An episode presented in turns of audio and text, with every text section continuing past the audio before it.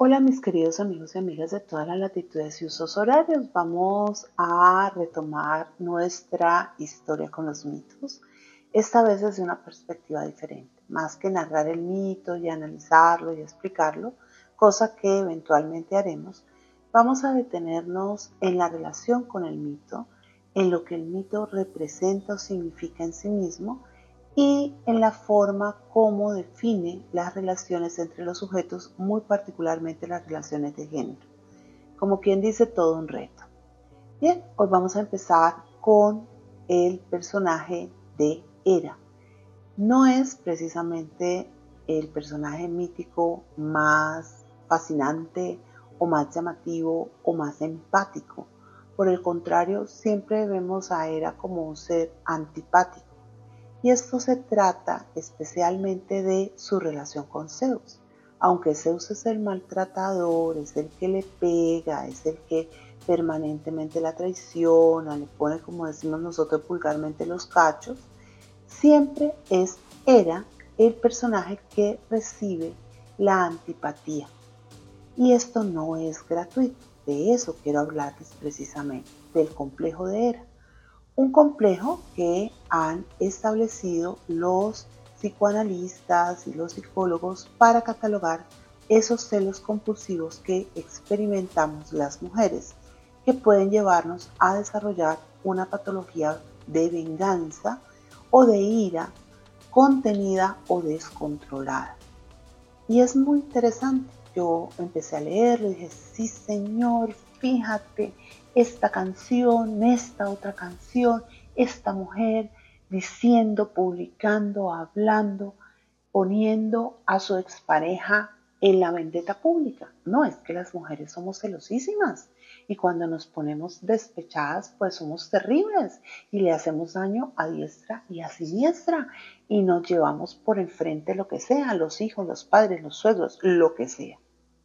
Y después me detuve y dije, no, momento, confrontemos esto con la historia y cuando lo confronto con la historia, ¿qué descubro? Oh, maravilla de maravillas. Lo que la historia me muestra es que sí, ciertamente las mujeres han dado cantaleta, se han puesto celosas, han hecho una que otra escena, algunas han ido mucho más allá y realmente le han cortado la ropa al fulano, se la han puesto en bolsas de basura, le han rayado el carro, eso más en nuestros días que en el pasado. O algunas, unas muy pocas, han llevado la venganza al límite. Pero cuando me voy a explorar, descubro que las que pasan a la historia por haber hecho eso son muy pocas.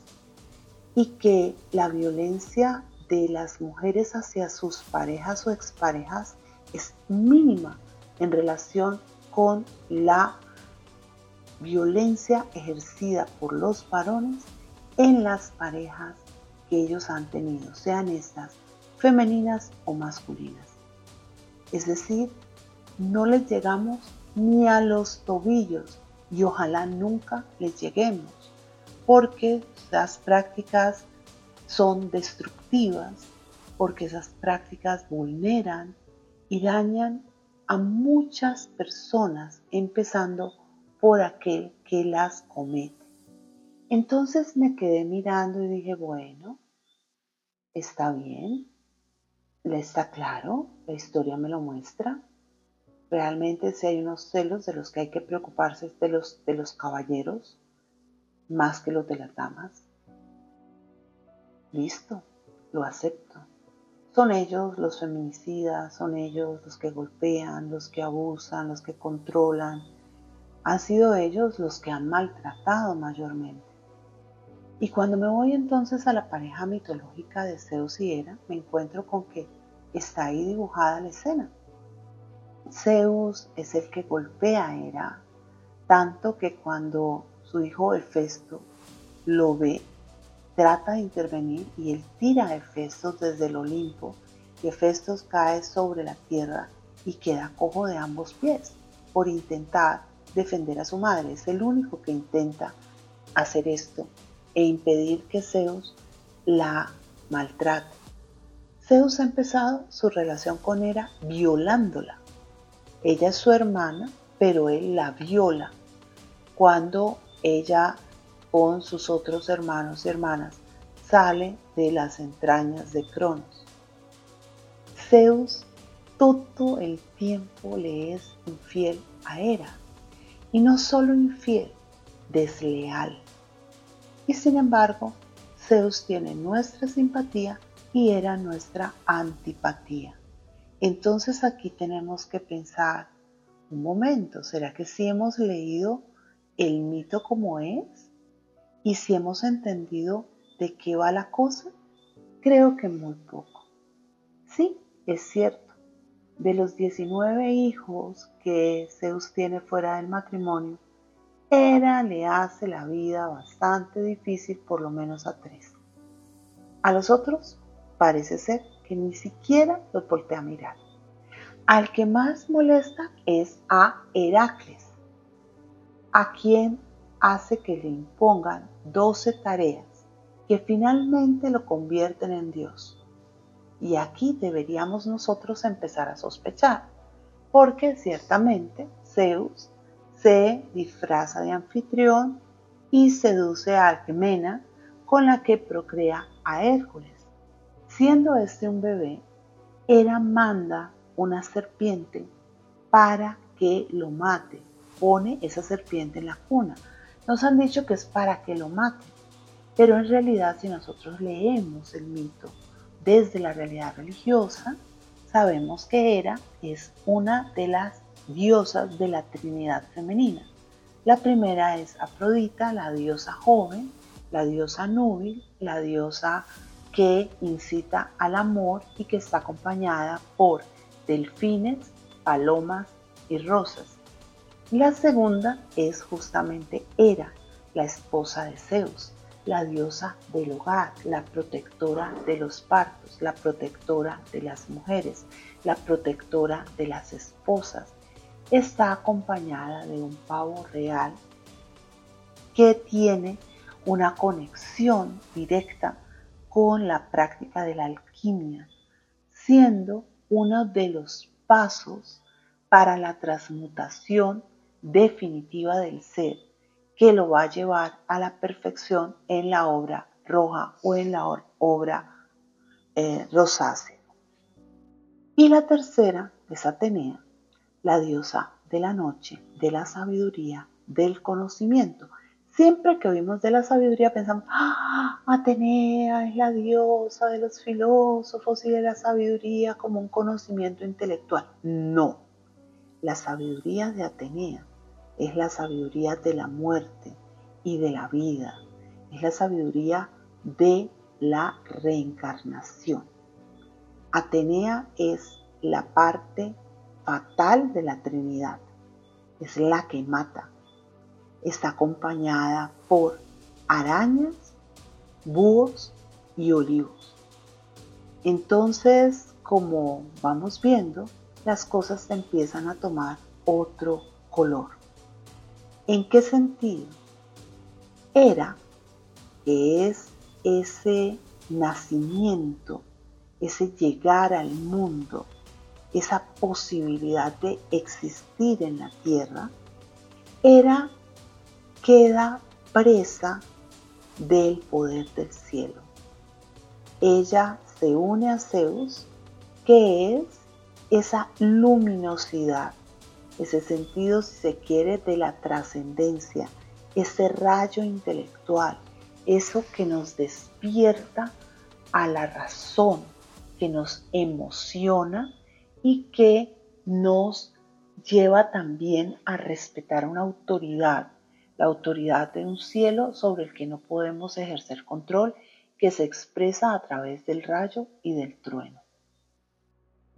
Era va a ser el elemento que va a permitir que la acción fecunda de Zeus se vuelva realidad. Ese es su trabajo. Así que Hera nunca realmente está en contra de Heracles. No, ella le ayuda a que él llegue a ser quien debe ser.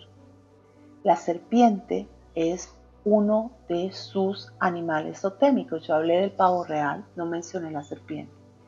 Me disculpo por eso. La serpiente, que es una boa constrictor, no es una sierpe venenosa. Cuenta la leyenda y el mito que Heracles toma la serpiente y la mata, la somete. Se libra del peligro siendo un bebé. Luego Hera va a conducir el destino de Hércules al punto de que él tenga que someterse a los doce famosos trabajos. Cada trabajo lo va mostrando como un ser superior. Son trabajos que ningún otro puede ejecutar. El león de Nemea, la isla, la hidra de Lerna, todos son pruebas absolutamente desafiantes. Y son esas las pruebas que van a hacer a Hércules o Heracles, el servidor de Hera, que es su nombre, un ser particularmente divino, de manera que es el único de los semidioses que sube al Olimpo. En el caso de Selene, Hera la engaña para que le pida a Zeus que se revele en toda su potestad. De allí que va a ocurrir, dice el mito es que Selene muere, pero Selene va a ser la luna. Y el hijo de Selene, no nato, va a ser rescatado por Zeus, cosido a su muslo, y será nada más y nada menos que Dionisio, el dios que tiene que ver con la vida y con la muerte. Y así podemos seguir. A una a la que sí atormenta era esa Leto.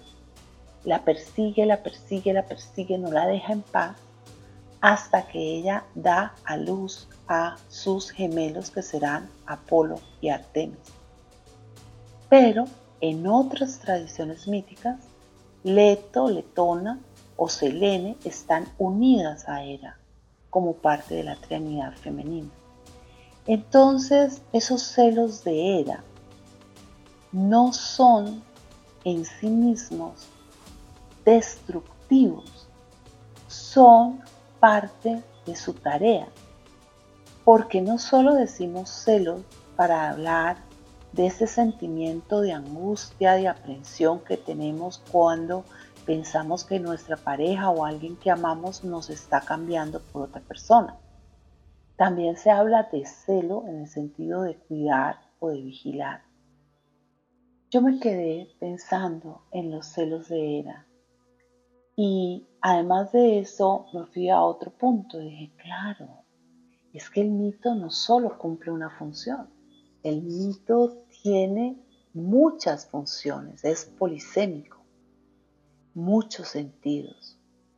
Y el mito entonces también es aleccionador y nos dice que los celos de las mujeres son desagradables. Una buena esposa no debe tener celos, sobre todo cuando su marido se junta con mujeres que no le pueden competir su lugar. Esclavas, etairas o prostitutas muy cultas, ¿no? no gente común, que aunque él puede amar, nunca va a llevar para que sean sus esposas legítimas. Cuando se aprende la historia de la antigua Grecia en sus orígenes, antes de la edad clásica, antes del siglo VII, lo que se descubre es que el poder es esencialmente femenino. No es un matriarcado en el sentido que no supone una jerarquía de orden, de poderes organizado solo alrededor de las mujeres, no. No ha habido matriarcado a lo largo de la historia, pero sí hay una matrilinealidad y una jerarquía. Por ejemplo, Odiseo Ulises obtiene su trono de Penélope. Si no fuera así, ¿por qué los pretendientes serían un problema? Simplemente Odiseo o Ulises tiene un hijo varón y ese hijo varón por sí solo podría garantizar la sucesión, pero no es así, porque el rey de Ítaca es el que sea el esposo de Penélope. Asimismo, el rey de la región que va a ser Esparta es quien sea el esposo de Helena. Por eso es que Agamenón va a buscarla. No porque, ay, era la mujer más linda del mundo y entonces él estaba celoso. No. Cuando París se lleva a Helena, no se lleva simplemente una mujer bonita. Se lleva el derecho para gobernar Micenas. Perdón, Esparta. Y el derecho de gobernar Micena y Creta lo tiene el esposo de Clitemnestra. Por eso, cuando Agamenón regresa, Clitemnestra y Egistro lo matan. Clitemnestra y Egistro se convierten en los reyes de Creta y Micena. Entonces vamos descubriendo un hilo mucho más interesante quizás de la historia. Y empezamos a ver a la querida Era de otra manera, la empezamos a ver como esa dignidad y esa gente de el nacimiento, de la formación del hogar. Ella cela que el hogar se dé conforme a unas normas. Ella busca que en el hogar tengan legitimidad aquellos que la merecen. Y aunque ciertamente hace difícil la vida, de las mujeres con las que Zeus se une, mujeres que además no lo están buscando porque es que Zeus es un gran macro violador. Quizá la próxima historia la vamos a hacer sobre él, sobre este síndrome o este, eh, perdón, este complejo de Zeus. ¿sí? Yo soy el que manda, el divino, el hermoso y el que a ninguna mujer le puede decir que no. Se convierte en cisne, se convierte en lluvia de oro, se convierte en toro, se convierte en lo que sea, con tal de conseguir su contenido, perdón, de conseguir su cometido. ¿Sí ven cómo me voy enojando? Pero no, no he encontrado un complejo de Zeus. Y eso nos muestra cómo opera la estructura patriarcal y cómo nos marca. A las mujeres nos han enseñado a competir y a rivalizar entre nosotras, a hacernos la guerra, a atacarnos. Y a los hombres les parece gracia.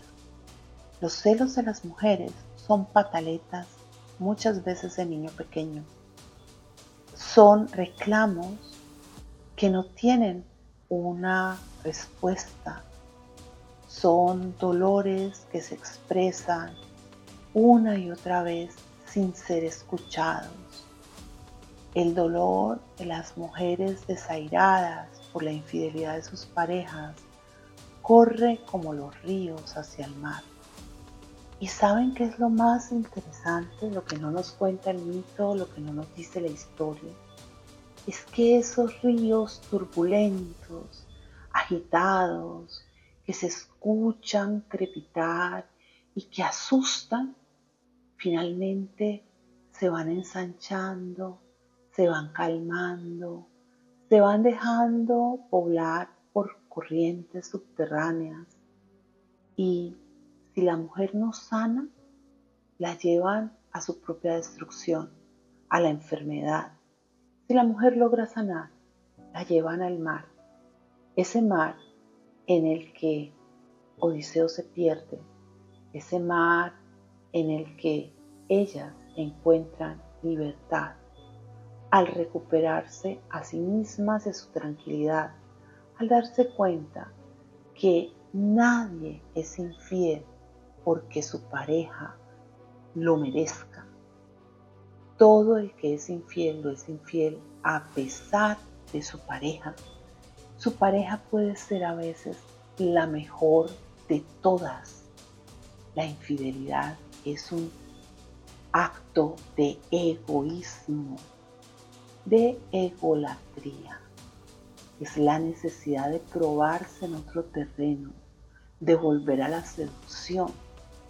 Es el riesgo, es el desafío. y por tanto es algo que vamos a tener que explorar ya no de la mano de Era, sino de la mano de Zeus. Bien, me despido hoy como siempre. Recuerden, les habló Gilma Betancourt, historiadora, a quien pueden encontrar en todas las redes sociales bajo esa denominación. Espero esta entrega de podcast les guste, nos dejen sus comentarios y nos digan si realmente quieren que sigamos explorando y lleguemos a desentrañar un nuevo complejo, un complejo que no han inventado los psicólogos, o por lo menos yo no me he enterado si ya lo inventaron, y que yo postulo el complejo de. Que estén muy felices y que hayan mucha libertad y mucha paz interior. Bien, amigos y amigas de todas las latitudes y usos horarios, eso es todo por hoy. Cuéntenme si les gustó y qué les interesaría que siguiéramos trabajando. Un abrazo y nos escuchamos.